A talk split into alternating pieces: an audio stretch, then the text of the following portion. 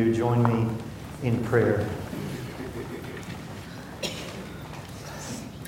O great triune God, Father, Son, and Holy Spirit, you are holy, holy, holy. You are forever a holy God. You exist, have always existed, and will always exist. We thank you for your greatness, your glory, your beauty, your transcendence, your immanence. We thank you that you are with us and for us. We thank you that you have done everything that we need to give us these lives, to give us this faith, to give us this hope and this, these promises and this glorious eternity. We thank you for the gospel and all of its truth. Father, thank you for, for knowing us and predestining us, for calling us out of darkness into your light. Jesus, thank you for willingly taking upon yourself human flesh and living and dying and rising for us. Holy Spirit, thank you for your work of opening our eyes, of causing us to be born again so that we might know these things. Spirit, I thank you for the fact that you have filled us to the full. And I ask you now to empower me to preach on your work of filling your people. And that you would help us to live in this knowledge and this reality and in this power. Thank you for the resurrection of Jesus and what it means not just for our now, but for what it means for our future. And so convince us and convict us this morning by your word. May we submit ourselves to your truth that we might learn to obey you, that we might learn to please you. For that is our greatest desire. And it's to that end we ask you to speak to us from your word now. In Jesus' great name, amen. Amen. Good morning, church family. What a joy to worship our resurrected Savior together. Go ahead and turn in your copy of Scripture to Romans chapter 8. We're going to study God's sufficient word together. Romans chapter 8. This morning we're looking at verses 5 through 11. I'm going to read starting in verse 1 of Romans 8 so that we can get the entire context and those four verses that we looked at last week so that we get a running start into verse 5. So, Romans chapter 8, beginning in verse 1. What a privilege to read God's word over you this morning. Paul says, There is therefore now no condemnation for those who are in Christ Jesus. For the law of the Spirit of life has set you free in Christ Jesus from the law of sin and death. For God has done what the law, weakened by the flesh, could not do by sending his own Son in the likeness of sinful flesh, and for sin, he condemned sin in the flesh, in order that the righteous requirement of the law might be fulfilled in us who walk not according to the flesh, but according to the Spirit. For those who live according to the flesh set their minds on the things of the flesh, but those who live according to the Spirit, set their minds on the things of the Spirit. For to set the mind on the flesh is death, but to set the mind on the Spirit is life and peace. For the mind that is set on the flesh is hostile to God, for it does not submit to God's law. Indeed, it cannot. Those who are in the flesh cannot please God. You, however, are not in the flesh, but in the Spirit, if in fact the Spirit of God dwells in you. Anyone who does not have the Spirit of Christ does not belong to him. But if Christ is in you, although the body is dead because of sin, the Spirit is life because of righteousness. If the Spirit of Him who raised Jesus from the dead dwells in you, he who raised Christ Jesus from the dead will also give life to your mortal bodies through his Spirit who dwells in you. This is the word of our Creator and Redeemer. May He mold us according to its truth. Well, notice in verse 5, it, Paul begins with the word for, F O R. This indicates that Paul is continuing to build on what he said in verses 1 through 4. So at the end of verse 4, Paul said that the requirements of God's law have been fulfilled for us who walk not according to the flesh, but according to the Spirit. So these benefits are true for those who do not walk according to the flesh, but who walk according to the Spirit. So I think this for at the beginning of verse 5 is explaining why Christians don't walk according to the flesh, but now walk according to the Spirit. It's because, very simply, they're no longer in the flesh, but they are in the Spirit. In other words, this is part of our identity that Paul is highlighting. We are no longer in the flesh, but we are in the Spirit. How you live flows out of who you are and where you are. If you are in the flesh, you live according to the flesh. But if you are in the Spirit, you live according to the Spirit. Who you are and where you are makes all the difference in how you live. And so, in these verses, Paul continues to give us assurance of our salvation by reminding us of what God has done for us and what God will do for us in Jesus. The goal of these verses is not to lay any burdens on us at all. You will notice there are no commands in this passage. No commands here, no imperatives. These are all statements of fact in verses 5 through 11. And so the goal of this section, I think, is to remind us of who we are and what God has done. These verses are full of statements of fact about who we are and who we are not as believers. And so let me highlight three truths from these verses that I think should provide further grounds for assurance that there is no condemnation for those who are in Christ. So, just quick review. Remember last week in verses 1 through 4, we saw three truths in those verses about what God has done. We saw last week that God has removed our condemnation. We saw that God has set us free from sin and death. And we saw that God has fulfilled His law for us in Jesus. God has done all of this for us. Well, Paul continues to talk about who we are in Jesus. And so notice three truths that I want to highlight in this passage for us. Number one, in Jesus, we are no longer in the flesh.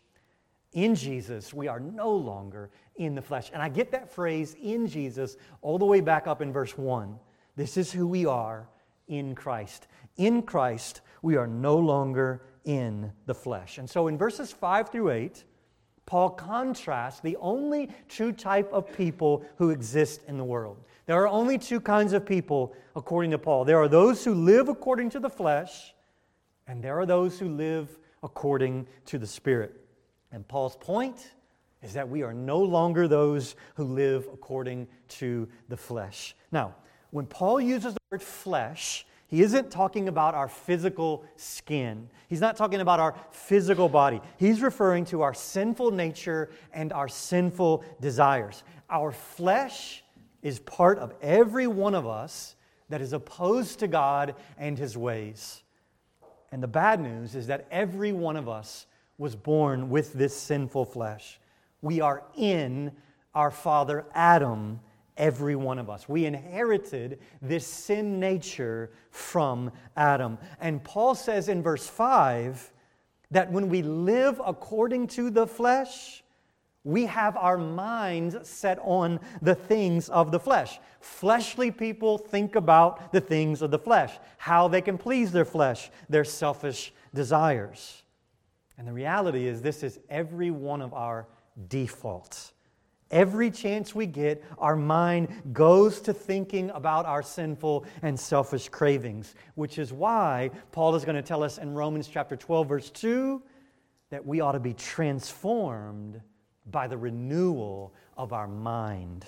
Our mind is very important. We're going to mention that again in just a moment. But this is, this is not very fun to talk about. What Paul says here about our sinful flesh is, is not fun to talk about, but just notice for a few minutes how Paul highlights some deadly characteristics of our sinful flesh. Notice in verse 6, he says that to set the mind on the flesh, to think about our sinful cravings, to give into those natural desires of our sin nature, Paul says, is death. To set the mind on the flesh is death.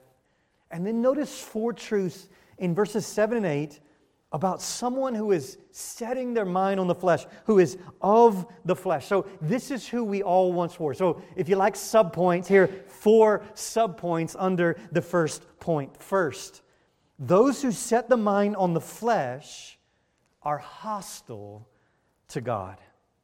Notice verse 7 For the mind that is set on the flesh is hostile toward God.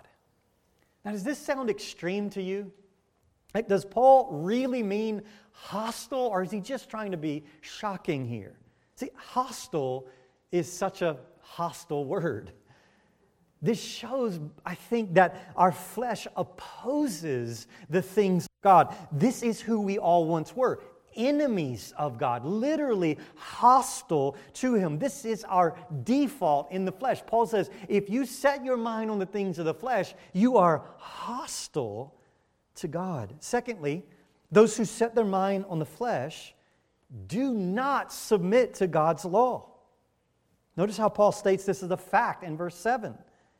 If your mind is set on the flesh, Paul says, you do not submit to the law of God. You do not obey God if your mind is on the flesh. No matter what you do outwardly, you aren't submitted to God's law if your mind is on your sinful desires. But that's not all. Notice number three those who set their mind on the flesh cannot submit to God's law.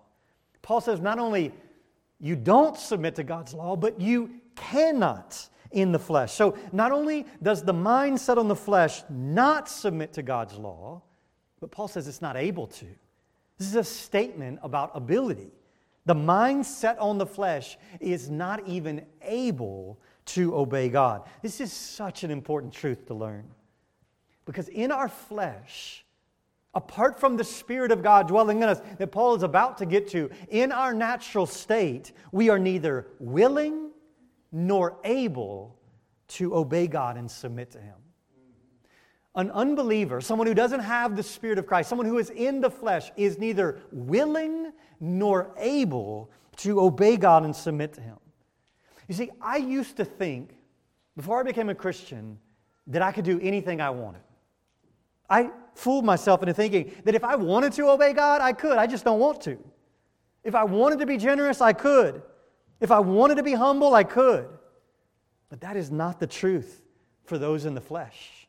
They are enslaved to their flesh. They are unable to obey God. The mindset on the flesh is neither willing nor able to submit to God. Fleshly people can only submit to their flesh. And thus, number four, those who set their mind on the flesh cannot please God.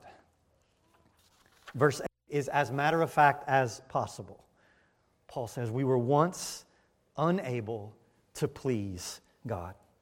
So, this all raises the question of can an unbeliever please God by anything they do?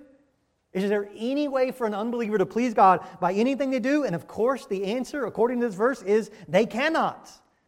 Even if they outwardly obey some of God's laws or do some great works, their motive is not to please and glorify God, and thus they cannot please Him. As Hebrews 11 says, without faith, it is impossible to please God. And so Paul is saying this is who we all once were. We were enslaved to our sinful flesh so that our minds were set on the flesh, and thus we were characterized by, verse 6, death. We were hostile to God unable to please him. And so Paul is saying there is a radical and essential difference between someone who is a Christian and someone who is not a Christian. Someone who is a Christian sets their minds on things of the Spirit, but someone who is not set their minds only on the things that please their sinful flesh. They are hostile to God and they cannot please Him. However, Paul's point is that those who set their mind on the Spirit have life and peace with God. And he says, This is who we are now.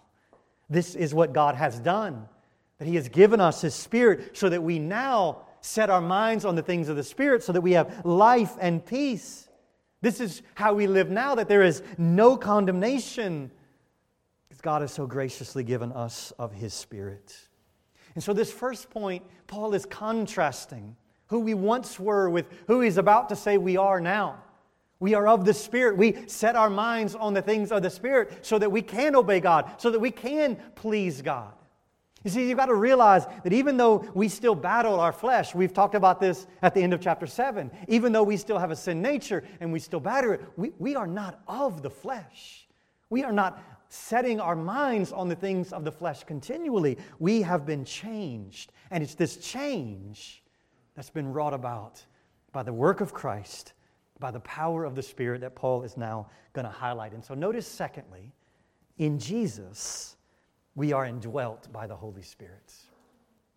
In Jesus, we're no longer of the flesh, but in Jesus, we are of the Spirit. We are indwelt by the Holy Spirit. And so, notice the contrast that Paul gives here in verse 9. Paul reassures his readers that they are no longer of the flesh and thus no longer of death. You, however, he says, you, however, are not in the flesh, but in the Spirit, if in fact the Spirit of God dwells in you.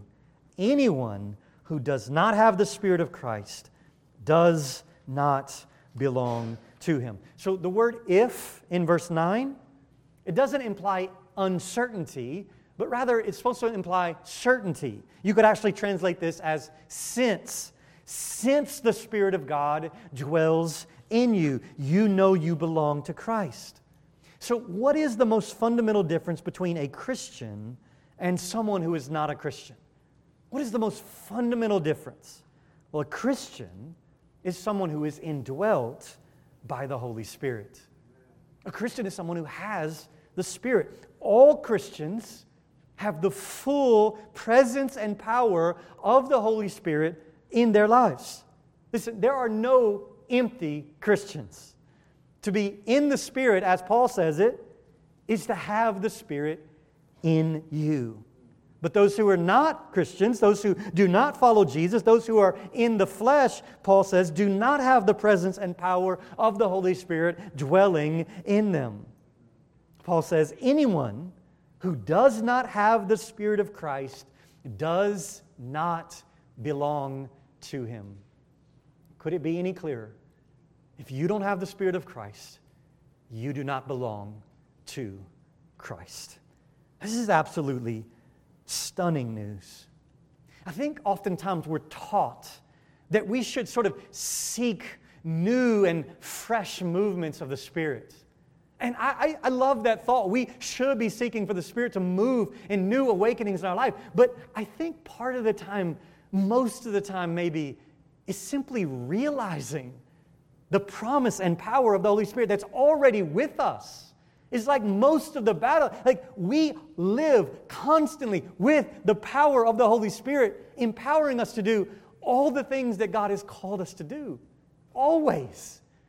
It's not that we need some fresh or new movement of the Spirit, it's that we need to realize and know and believe and trust in that we already have been given the presence and power of the Holy Spirit. This is absolutely stunning news. The Holy Spirit is fully God as the third person of the Trinity.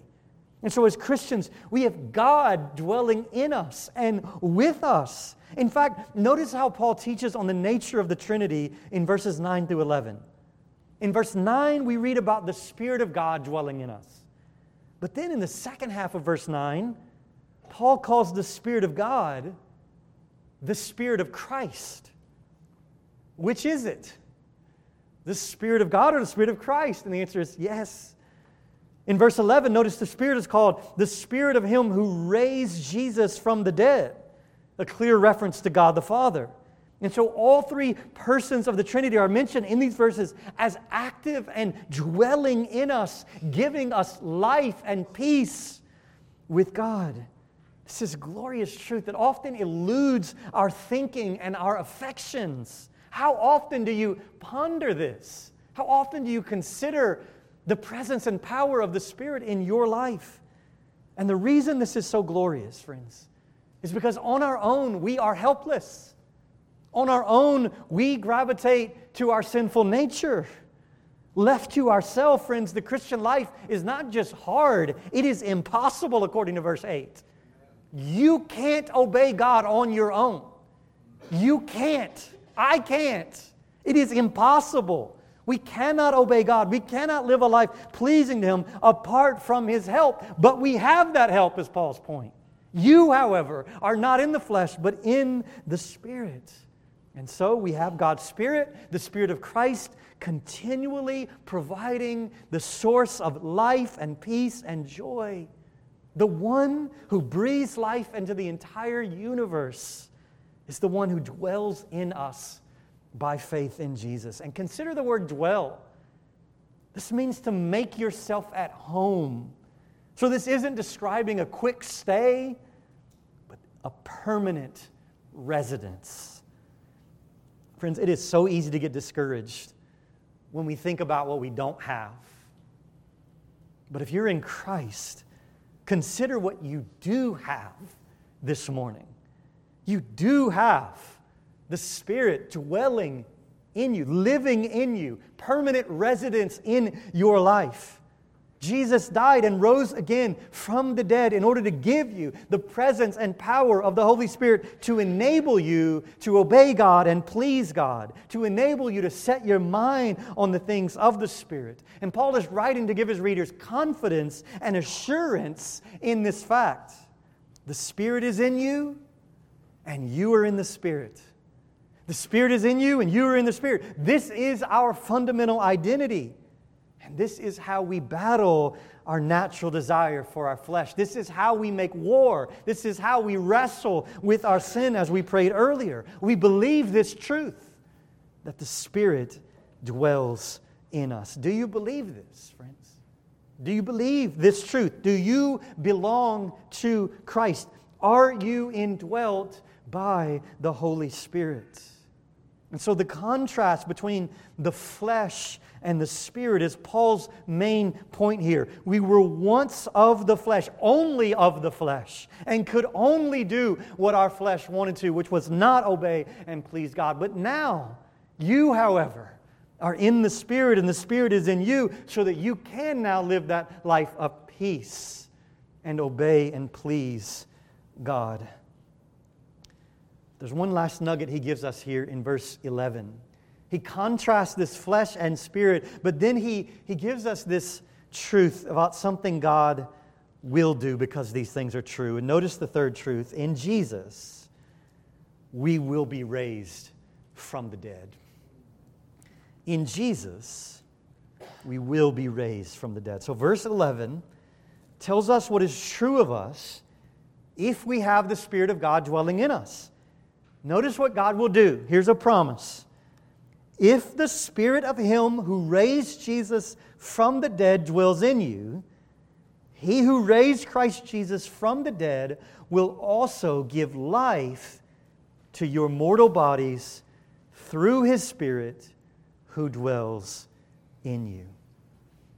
Notice three glorious truths in verse 11 these aren't on the screen, so if you're taking notes, you can jot these down. First, notice in verse 11, Jesus was raised from the dead.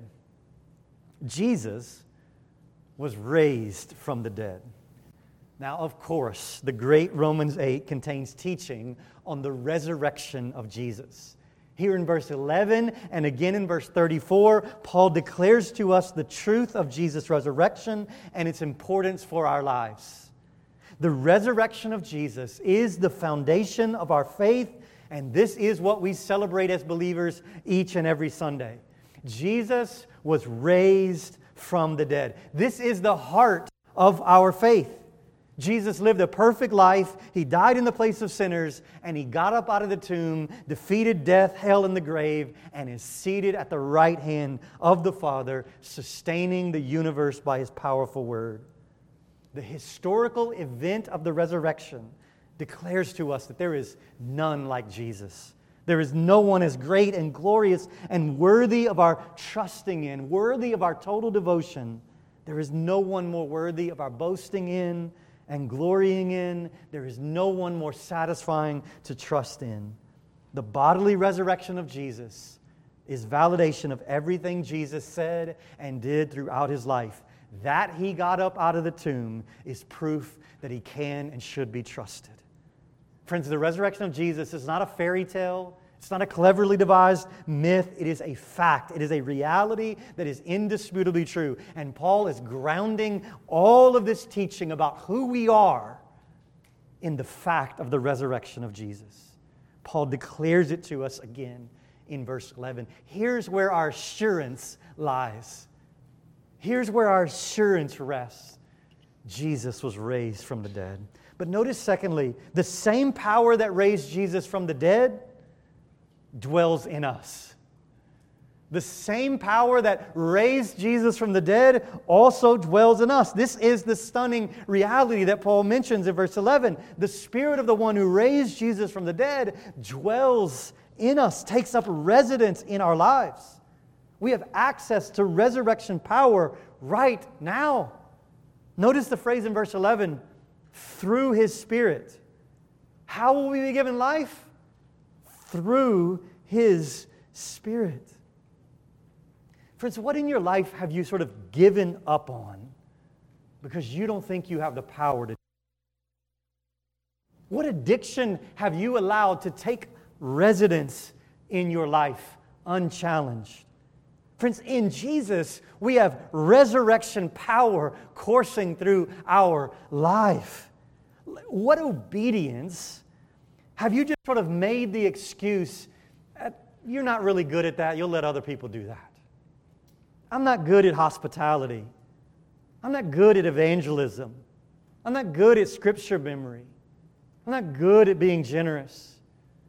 Is we have resurrection power enabling us to do all that God has called us to do. There are no calls to obedience in all of Scripture for which the power to do them is not available to you and me every day of our lives. If God calls you to it, He will give you the strength to do it. What habit or sin pervades your heart? In Jesus, we have access to power that caused a dead man to get up from the grave. There is nothing by the power of the Spirit you cannot do. The resurrection proves that God can change you. You have everything you need and more. I have everything I need and more. If you are trusting in Jesus, the Spirit of God is dwelling in you, the same Spirit that raised Jesus from the dead. But notice, third and finally, Paul says we will be raised physically just like Jesus was raised. We will be raised physically just like Jesus was raised. And so here's the truth Paul is getting at in verse 11. He says, He who raised Christ Jesus from the dead will also do what? Will also give life to your mortal bodies through his Spirit who dwells in you. Paul says, Since the Spirit dwells in us, the same Spirit that raised Jesus from the dead, we are guaranteed our own resurrection from the dead. Now, notice carefully that Paul is referring to physical resurrection here. He's referring to physical resurrection of our physical bodies. This is not a reference to spiritual resurrection, to our salvation. This is a reference to the day when we will be bodily raised when Jesus returns. On that day, our struggle with our sinful flesh will be completely done. Paul says, will also give life to your mortal bodies through his Spirit who dwells in us. Friends, God has saved us. He is saving us, and He will one day finally save us. Salvation is past, present, and future. He will raise our physical bodies and we will be fully glorified with Him. We have been saved from the penalty of sin. We are being saved from the power of sin, and we will be saved from the presence of sin. Listen, God is not going to leave your body in the grave. Since Jesus was raised, and since the Holy Spirit dwells in you, you can be confident that you also will be resurrected with Jesus. And friends, you don't get this future blessing by being good and moral. The only way to get this is in union with Jesus. Those who are in Christ will be raised just like Christ was raised. Christians, we never have to fear death or condemnation because Jesus died and Jesus was resurrected. In other words, the resurrection of Jesus should give us this massive hope that the best is always yet to come for Christians. The best is always yet to come. Yes, life in this fallen world will be full of sorrow and pain and battling our sinful flesh, but there is coming a day when we will be glorified all wrongs will be righted, all tears wiped away, and we can be confident of this because the same power that raised Jesus from the dead dwells in us. The Spirit dwells in you, Paul says. You're no longer of the flesh, but you are in the Spirit, and the Spirit is in you. And so before we close with some application, think just for a second about life after death. Paul says there is life after death. After we die, there will either be more death or there will be life and peace. There will either be condemnation or there will be peace. Verse 11 tells us the truth about how we can know what the afterlife will be like for us. Those who are of the flesh will get death and condemnation. Those who are of the Spirit will get life and peace and resurrection. And so, if you're not a Christian this morning, I hope this passage creates in you a thirst that nothing in this world can satisfy.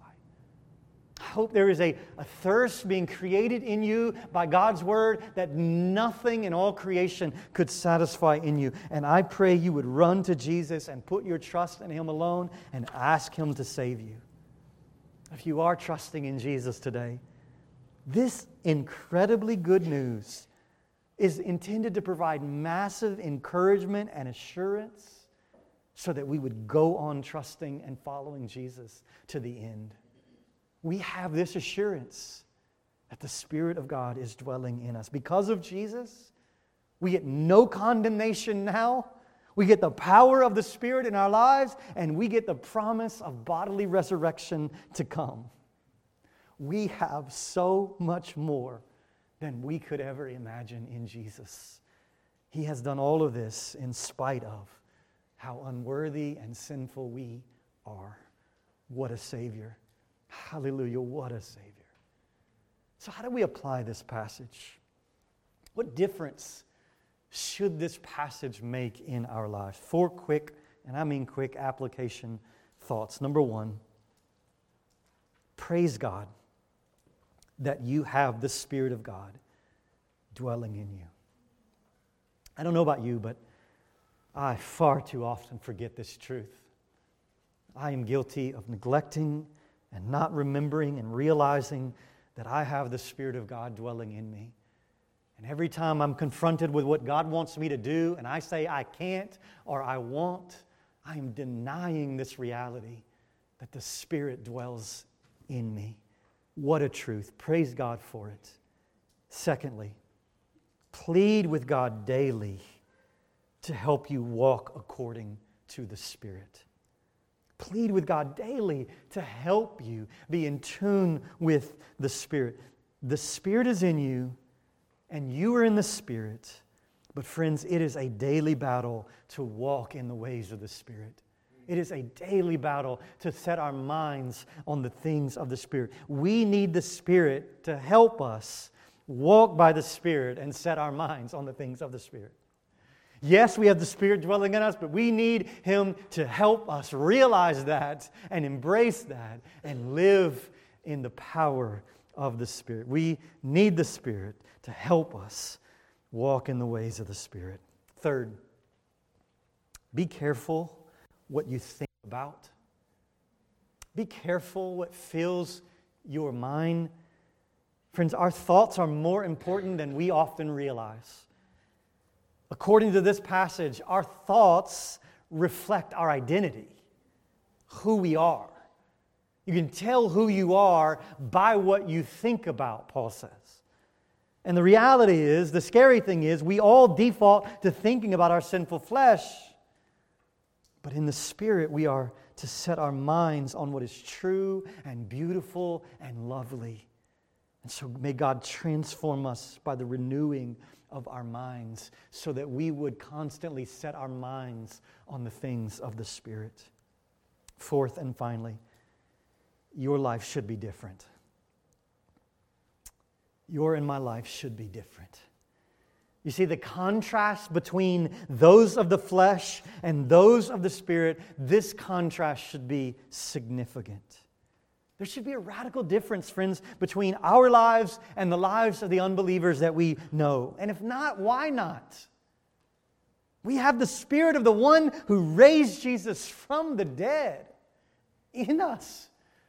Why are our lives not more different, more radical, more risk taking, more full of faith, more full of joy and peace? The practical difference that this should make is where Paul turns that we will, God willing, see starting next week. But let me just read it as we, as we close. Look at verse 12. So then, brothers, because these things are true, so then, brothers, we are debtors not to the flesh to live according to the flesh. For if you live according to the flesh, you will die. But if by the Spirit you put to death the deeds of the body, you will live. For all who are led by the Spirit of God are sons of God.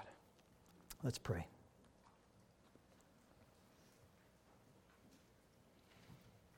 Father, I pray for the miraculous in this room right now. I pray that your spirit would bear witness with our spirit that we are sons of God.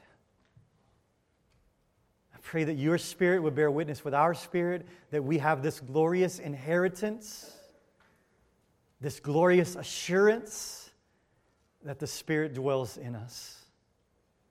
And oh God, where that assurance is not present, where that reality is not true in lives, I pray that conviction of sin would be present. And I pray for those in this room who've been playing games, who've been saying they're a Christian but are not. I pray that you would open their eyes to the beauty and glory of Christ and they would turn away from everything that charms them most to Jesus. Lord, thank you for these truths. Lord, thank you for the presence and power of the Holy Spirit. I pray that you would fill us, that you would enable us to walk by the Spirit so that we may not please the desires of our flesh, but that we might please you, our Creator and our Redeemer. You have been so good to us. You have given us so much.